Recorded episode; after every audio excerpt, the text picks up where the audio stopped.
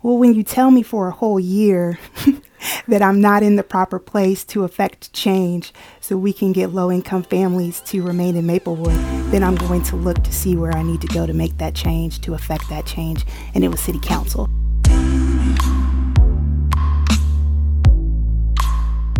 You're right. Technically, it, it uh, serving as mayor of Maplewood is a part-time job, but I don't do anything part-time. I'm Sarah Fenske. This is St. Louis on the Air.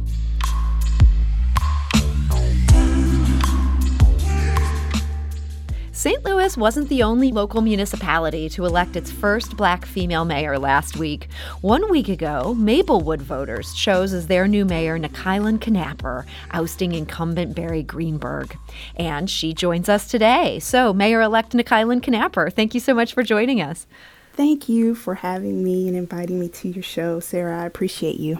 So, first, I have to say, congratulations on your victory. Uh, you won 58% of the vote. Were you surprised the margin was that high? You know, I think it's it's still all setting in for me. Mm-hmm. Um, and so I haven't really even thought about that. Um, I know that my campaign crew and I had a a certain number that we were trying to make sure we reached, and we did surpass it. Mm. Um, so, really, I'm just more grateful than anything. So, what do you think Maplewood voters were saying um, when they chose you over the the town's sitting mayor? I think that they are saying what they want, which is to look towards the future, mm. um, to have innovative solutions for longstanding problems that we've had. And I also think that they are wanting and looking for our city council and myself um, to work together as a team. Mm-hmm. And so I'm I'm overjoyed to have the opportunity to do all of that. So you moved to Maplewood not quite five years ago. What made you decide, you know what, I need to run for mayor? I kind of have to take you through the steps that got me to that point where I made that decision. Um, so, like you said, I moved to Maplewood with my family about five years ago, and um, my husband and I found this beautiful house in Maplewood, and I didn't know anything about Maplewood, but I knew I needed to live in this house, hmm. and so thankfully um, we were able to get the house and then we were able to um, like establish friendships in our community. Mm-hmm. Excuse me, and uh, get to know folks. And so I started on the PTO, uh, parent teacher organization for um, our school district. Mm-hmm. And then from there, I ran and was successful in getting a seat as a director on our MRH school board. And then from that point, I started working with my colleagues on the board, and I just thought, you know, the first thing that we did was we worked together to create and unanimously pass a an educational equity um, policy. Hmm. And after that, I started looking at families that were having to leave because they couldn't afford to live in Maplewood anymore. Hmm. And so I went to my mentor, who was Maria Langston on the school board, and I would I would ask her like, you know, what can we do to make sure that our low income families can stay here? Mm-hmm. And then she would say to me, this is not the proper place to do that work. The proper place is city council. Hmm. Well, when you tell me for a whole year that I'm not in the proper place to affect change so we can get low income families to remain in Maplewood, then I'm going to look to see where I need to go to make that change, to affect that change. And it was city council. Hmm. And so that's what um, brought me to wanting to serve with city council. Well, that makes complete sense. I can see, okay, if this is what can change the, the thing that I don't like here, I'm going to go do that. But how do you make that jump from instead of running for city council, running for mayor? So I currently live in Ward 3 of Maplewood, and I believe that we have good representation on council. Mm. Um, council member Jenny Schmidt is amazing. Council member Sean Falkingham has done great work for years for our ward. And so I don't believe in running against um, representatives that are doing the work that you would like them to do. Mm-hmm. Uh, I did not see the same work coming from um, our current mayor. And so that's what made me decide like okay i'm going to run for mayor because in my ward i'm fine with the representation i think they're doing great um, but i'm i'm not fully pleased with the work that's being done by our current mayor. Hmm. That makes sense. And I understand that as you were thinking about this and, and all of this uh, was marinating, that something occurred in your neighborhood. This was in the wake of, of George Floyd's death, where you began to, to really think even more seriously about this. What happened at that point? Yes. So I had been frustrated with um, some inactions that I, I thought I saw our mayor doing or not doing rather. And you're you're right. It, that wasn't enough for me to still just go forward and say I'm going to run for mayor. Um, I think for me the the I don't know if we call it a breaking point or an aha moment was mm-hmm. when I was um, looking at Facebook, and this was about two weeks after Mr. Floyd was murdered. And I was looking at Facebook, and I saw in a community organizing group that someone had placed a um, post about some chalk art that was placed on a fence.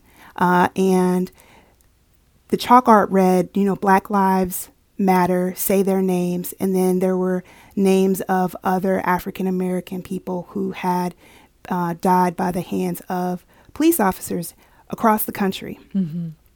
And so, of course, like I'm, I'm just going to tell you, Sarah, um, having to see the murder of Mr. Floyd was traumatic mm-hmm. for everyone. Mm-hmm. Um, however, particularly me, I have black sons.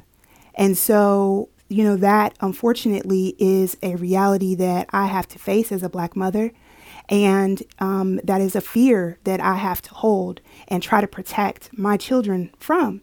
And so I'm going back to the Facebook group and I see uh, that a neighbor had took a picture of the fence and then it posted uh, in this group that graffiti was on this fence and that if they if anyone wanted to call the police and report it they could use the picture as evidence. They called and this chalk art graffiti?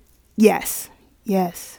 And, and was and the so, person who posted this, they were posting this to say, do, you know, do this, this is graffiti, or this was someone responding to what was meant to be a more positive post?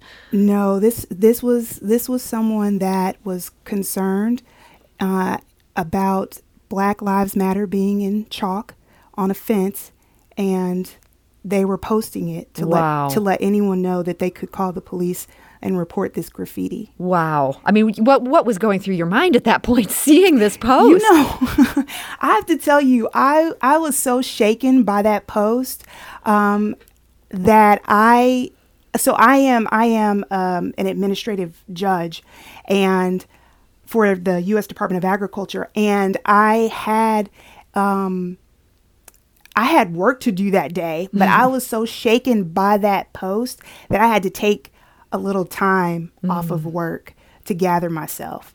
Um, so, yes.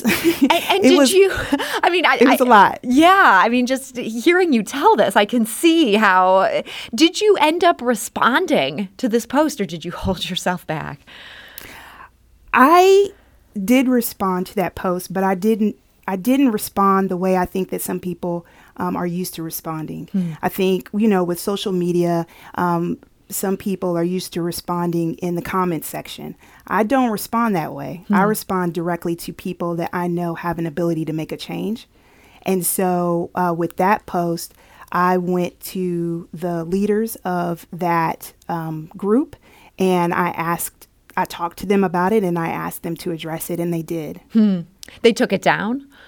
Um, I think it stayed up for a little bit.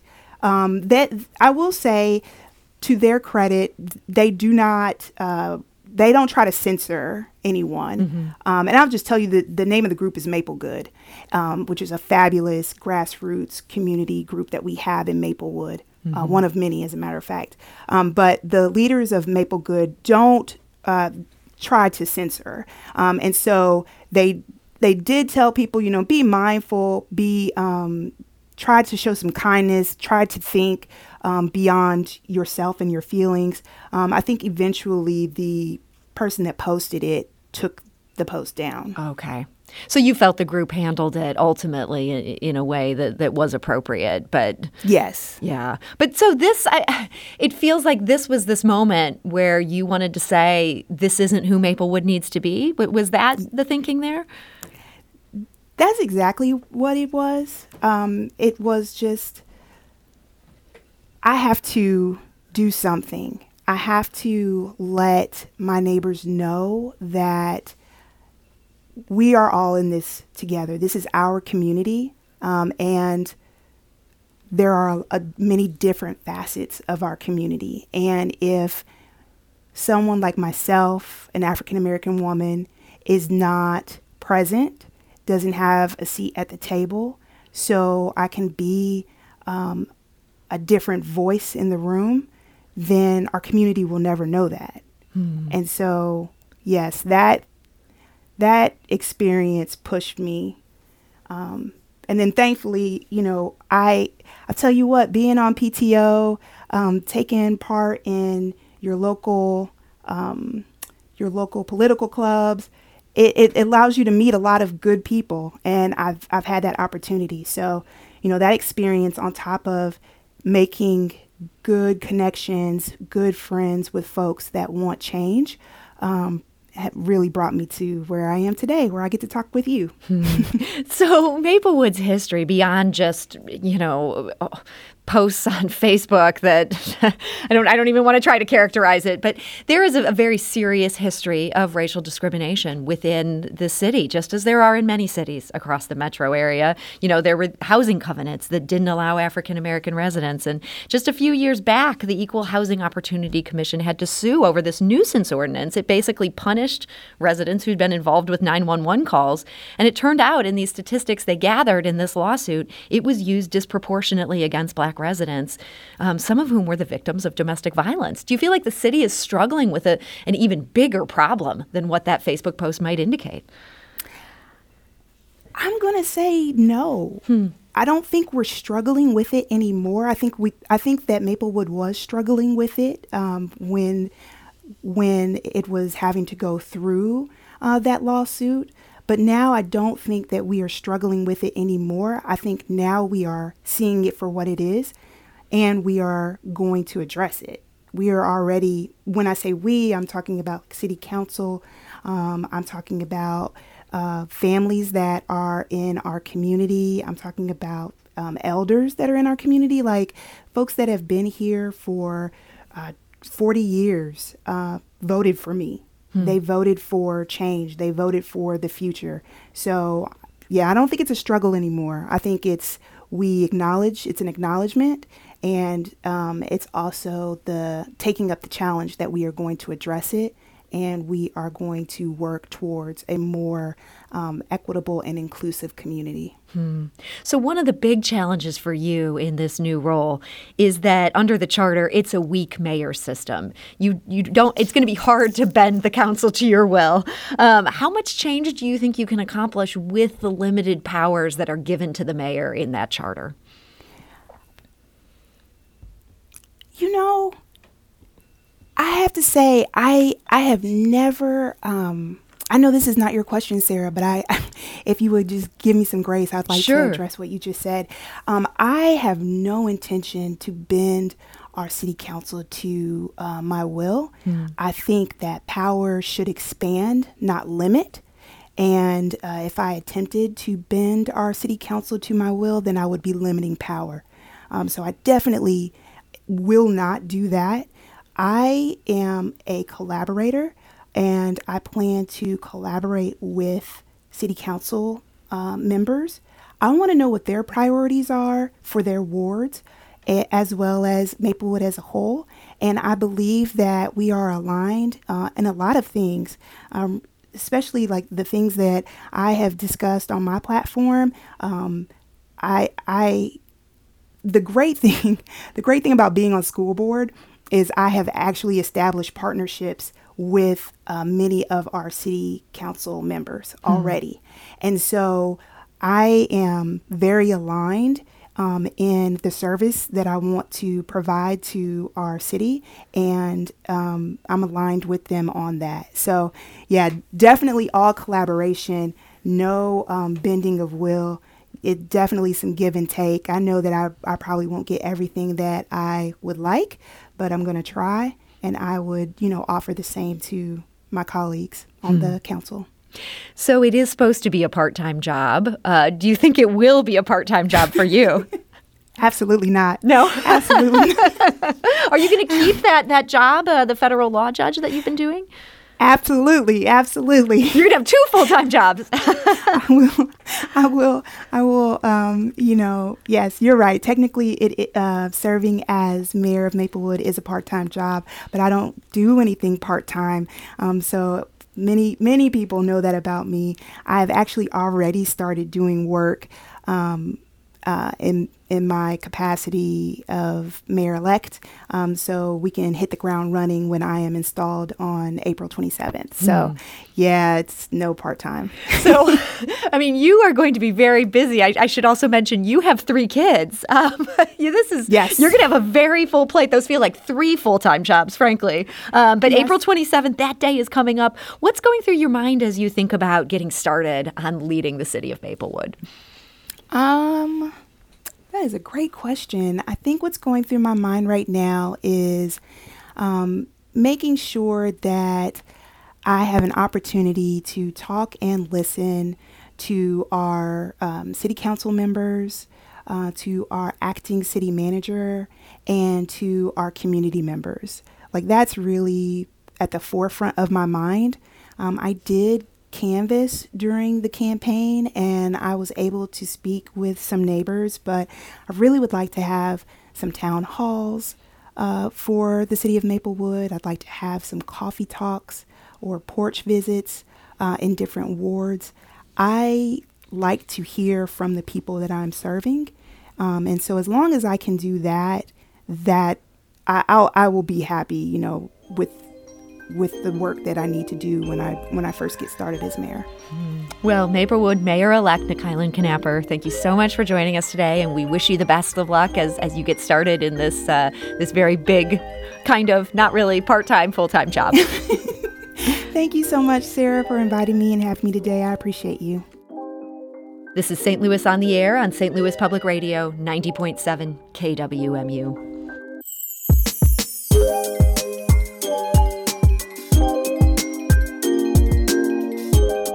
If you learned something new from today's episode, consider leaving us a review and rating on Apple Podcasts on the App Store. It's the easiest way to help people discover our show. We appreciate it. Thank you. St. Louis Public Radio is a member supported service of the University of Missouri St. Louis.